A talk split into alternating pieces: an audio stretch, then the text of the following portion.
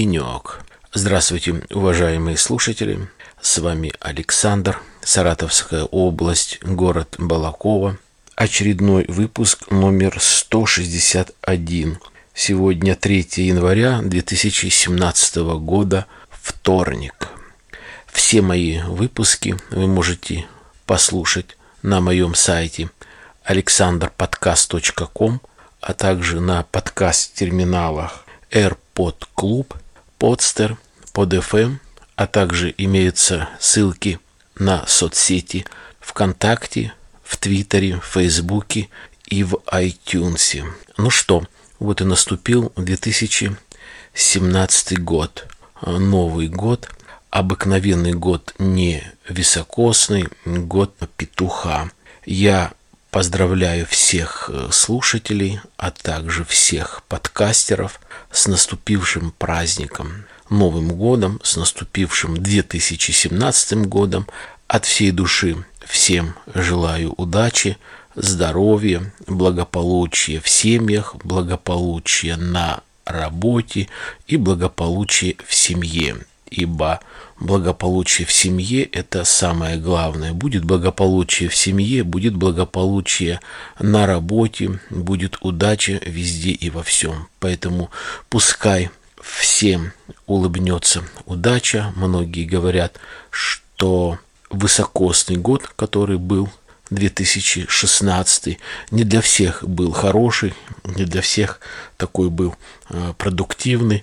Сейчас обыкновенный год, поэтому, поэтому делайте добро людям, не говорите плохо в их адрес, в их сторону, в их спину, не осуждайте, и будет все, все нормально.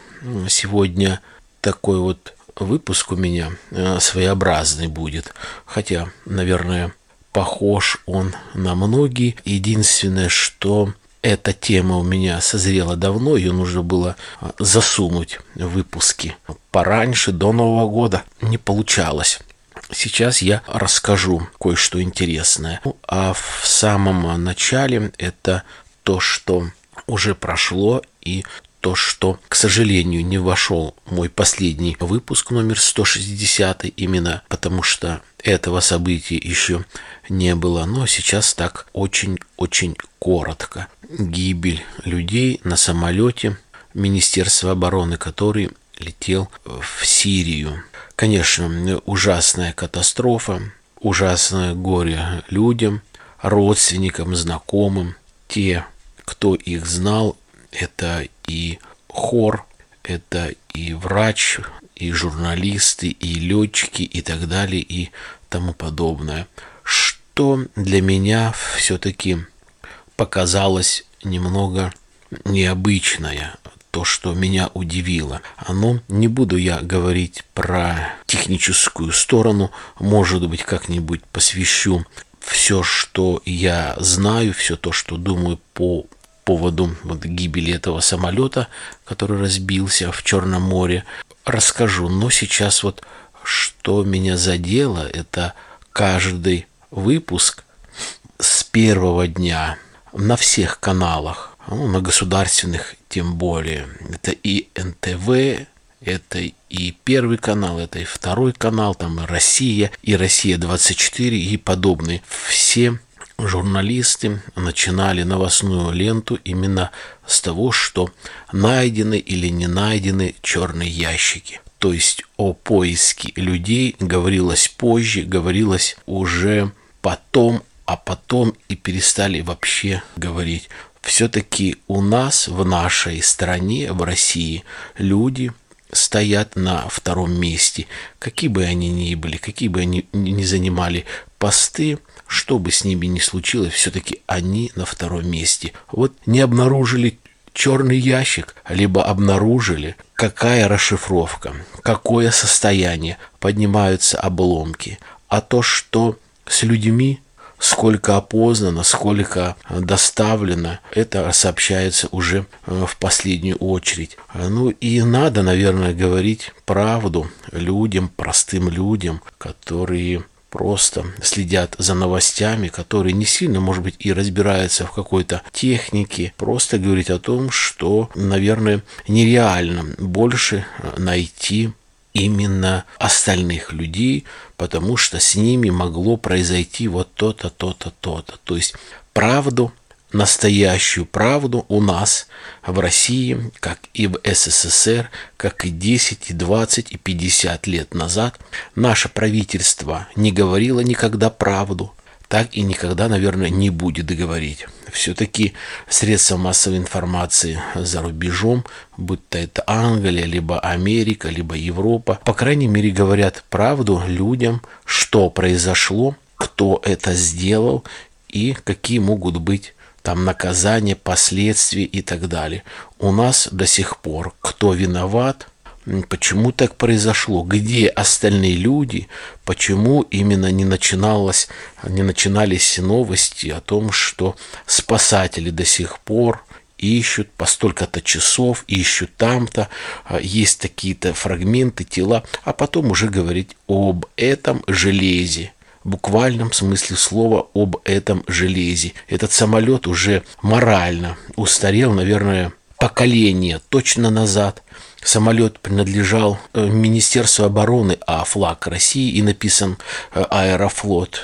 Вот, казалось бы, тонкость, а факт есть факт. И все-таки нормальные, настоящие летчики, испытатели говорили о том, что там три тысячи часов на лед для командира корабля это очень мало. Как один сказал летчик, это, говорит, курсантский налет часов. А налет у человека должен быть десять, пятнадцать, двадцать тысяч часов. И как минимум три или пять тысяч часов налету должно быть именно на этой, на конкретной марке самолета, потому что он конструктивно отличается от других самолетов. Тем более, что если у летчика есть налет часов на других самолетов военных, они отличаются вот именно от этого самолета, который разбился, тот, который Ту сто пятьдесят четыре. Центр тяжести по-другому у самолета. Поведение самолета вообще другое, чем у военных самолетов, будто это истребители, либо бомбардировщики. Здесь двигатель, тонна на хвосте, все по-другому. Люди не справились, люди погибли. И еще раз повторяю, почему-то о них в самую-самую последнюю очередь. Дай Бог, чтобы никогда это не случилось. Дай Бог, чтобы люди, которые понесли такую потерю, перенесли все это. И дай Бог, может быть, все-таки как можно больше спасателей обнаружат хотя бы фрагменты, остатки людей, которые погибли, чтобы по-человечески родственники могли их похоронить, предать земле. Ну а теперь по главной теме. А тема вот какая. Я хочу рассказать об одном ресторане и с чего все начиналось. Один мой коллега по работе, он же коммерческий директор, решил со мной сходить в ресторан. Пригласил меня, ну, скажем так, на деньги пополам, чтобы как можно ближе познакомиться, чтобы немного друг о друге узнать и обсудить кое-какие коммерческие дела. И второй повод был, это то, что на носу был Новый год, и все-таки небольшие такие проблемы финансовые были у руководства, и мы думали, что уже руководство не даст добро на то, чтобы корпоративный Новый год был именно в ресторане, в кафе, а не в офисе. Ну, дали добро, и вот заодно мы решили посмотреть меню этого ресторана, выбрать, как-то забронировать место и так далее. Расскажу все по порядку. Мой коллега на машине, он поехал домой, достаточно далеко живет, поехал, отвез машину, приехал на такси, но я приехал раньше и тоже с работы сел на такси, водителю такси говорю, мне ресторан «Ва-Банк». Так называется у нас ресторан в городе. Я ни разу там не был, и судя по откликам знакомым, что был там, говорят, в общем-то, ресторан неплохой, кухня хорошая, ну, такой достаточно дорогой. Ну, ладно, коли выпал такой случай, почему бы не отведать блюдо, и тем более на носу вечер корпоратив. Водителю такси говорю, мне ресторан «Ва-Банк». Такая пауза, говорит, извините, а где это, я не знаю. Я говорю, ну вот там-то, там-то приблизительно, понятия не имею. Ну ладно, сейчас, наверное, вспомню, там сориентируюсь. Доехали, привезли. Он говорит, ну вот, пожалуйста, вот ресторан «Ва-Банк». Вон, говорит, видите, написано наверху. То есть стоит довольно новое такое здание, двухэтажное, квадратное, наверное, здание такое двадцать пять на двадцать пять приблизительно. И на этом здании много-много разных плакатов. То есть это не есть ресторан, а это, оказывается, забегая вперед скажу, это торговый центр, а в подвале находится ресторан.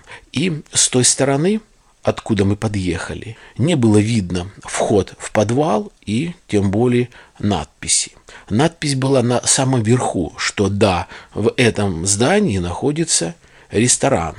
Но у этого здания три или четыре разных входа. Там люди в этом торговом центре арендуют помещение для продажи той или иной продукции. В частности, первое попавшееся. А, я, естественно, поблагодарил водителя. Он говорит, вот, говорит, земляк, все, вот ресторан «Ва-Банк». Вот написано, где вход, я не знаю, рассчитался. Все, пошел наверх, поднялся, продают. Именно вот почему-то мне запомнился отдел женского нижнего белья. Спрашиваю девушки, говорю, вот извините, говорю, а где вход в ресторан «Ва-Банк»? Они так переглянулись, наверное, ну, подумали, человек не местный и вроде бы находится в этом здании и не может найти. А я, главное, прошел вперед и не увидел, вернее, там и не было вывески, нужно было идти в другую сторону. Они так переглянулись, засмеялись, говорит, а, вон там, говорит, идите, говорит, с левой стороны вход в подвал. И вы знаете, это было так вот сказано, как будто, вот знаете, я в такое время родился, и юность была в СССР, да, когда очень-очень много людей сдавали бутылки, вот просто в семье накопилось сколько-то бутылок. Бутылка стоила двенадцать рублей. Бензин стоил там восемь рублей, там картошка десять копеек, вернее копеек, не рублей, а бутылка стоила двенадцать копеек, потом стала стоить двадцать копеек. И чтобы не говорили в то, в, про то время люди, которые вот сейчас, как говорится, живы-здоровы, и то, что они никогда и ни разу не сдавали бутылки, это просто, ну, я не верю, все это ложь, это просто они боятся как-то выглядеть э, смешно, но на самом деле каждый человек в то время прямо или косвенно был причастен к тому, что вот, ну, пошел, сдал там бутылки, и все. И вот они сказали, а там в подвале, вот я говорю, я вспоминаю детство, как будто сказали, а там он в подвале, где бутылки, короче, принимает. Вот приблизительно для меня было понятие вот именно такое, где находится ресторан. Вообще, хорошее заведение, хороший ресторан, на мой взгляд, кстати, в Балаково есть такие, но не очень много, это отдельное здание, где действительно находится только один ресторан, где есть хорошая парковка, где есть охрана, и где действительно вывеска, огромные двери, и написано, вот это ресторан, один-единственный вход, хорошее освещение, нормальные витражи, заходишь и все нормально. Здесь же вход в здание занимает, наверное, там, может быть, одну четвертую часть, вот это вот с краюшку, вход в подвал, и написано вот ресторан «Ва-Банк». Естественно, спускаешься вниз и уже попадаешь в два больших зала. Это первое, что меня не устроило, это то, что, в принципе, этот ресторан, он не виден, он не привлекателен, он ни в одном здании находится, ни в отдельном здании, и вот это вот подвальное помещение. Дальше. Подвальное помещение, опять-таки, забегу вперед, когда я рассказал это своему приятелю, он говорит, блин, да как же ты это замечаешь? Вот я, говорит, даже если, вот я, говорит, разов десять там был, и вот если бы ты не сказал, я бы даже никогда не заметил. Я говорю, здесь ничего такого нету. Вот я высказываю просто свое мнение. Так вот, помимо того, что этот ресторан находится в подвале, и еще такие низкие потолки, интерьер в общем-то, неплохой. Он сделан такой темный цвет, много дерева. И вот потолки как бы решетчатые, стиль английский, и покрашены в темный цвет. Соответственно, темный цвет, дерево решетчатые, рельеф бруса делает помещение еще более низким. Ну, для меня это, в общем-то, некрасиво. Я люблю, когда просторные залы, когда очень светло, если нужно притемнить, затемнить, то есть это уже а, совсем другое. Здесь же действительно как зашел в какое-то вот, ну, не очень дорогое а, заведение. Ну, ладно, в общем-то, по кухне, да. Что касается начала наших посиделок с этим парнем.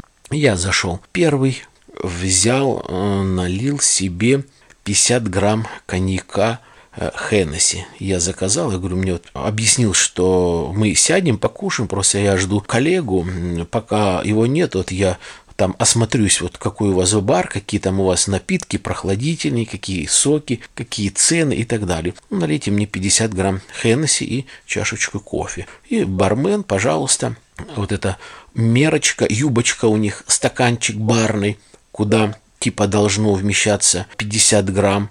Налил, я посмотрел, не стал ничего говорить, хотя, наверное, зря. Парень такой, вот он наливает, как-то неаккуратно, здесь же чуть-чуть разлил, здесь же чуть-чуть болтает, решил меня чем-то заболтать. И получилось, что напиток, который там стоит где-то, наверное, рублей четыреста или пятьсот, пятьдесят грамм, его просто не долил. Через некоторое время пришел мой коллега, говорит, ну что, давай, прежде чем, говорит, сейчас девушка придет, с кем мы будем обсуждать меню и сами себе закажем, давай по сто грамм Хеннесси выпьем.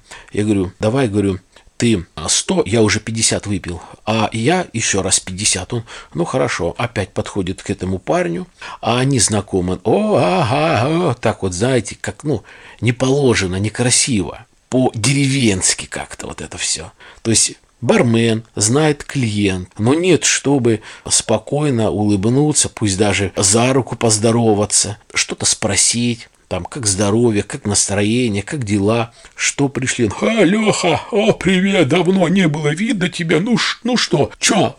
По коньячку вам, да, что, кофе, что вам еще налить, может быть, водочки, и пошел, и пошел вот грузить, вот это вот по-деревенски, вот это базар не фильтруется, настолько вот это вот грубо, противно, настолько эта вот речь не развита, вот эта жестикуляция, начал наливать, опять не долил, ему две стопки, мне одну стопку, то есть ему два раза по пятьдесят в один фужер, здесь же опять из трех раз как-то он рукой махнул, опять пролил на стол, настолько неаккуратно. Когда мы сели за стол, мне приятель говорит, а что, вдруг так вот, ну, настроение?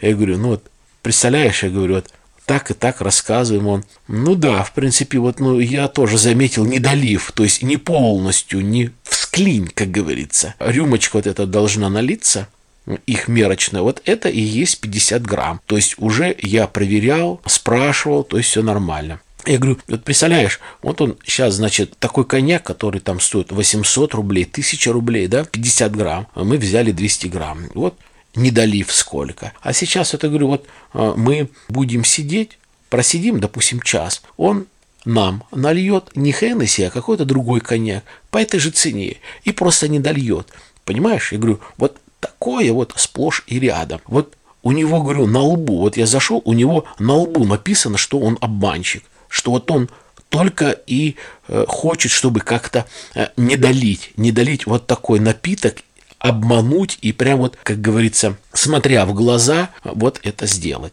Не знаю, может быть, многие слушатели и скажут, да это сплошь и рядом. У меня был подобный случай, когда я даже в разное время, в разных городах, в разных ресторанах, но очень приличных, подозревал, что наливает неправильно, обманывает. Они, да, пожалуйста, спокойно, очень деликатно. Официант берет мерку, уже стеклянную, где есть метки. Пожалуйста, видите, ровно пятьдесят грамм.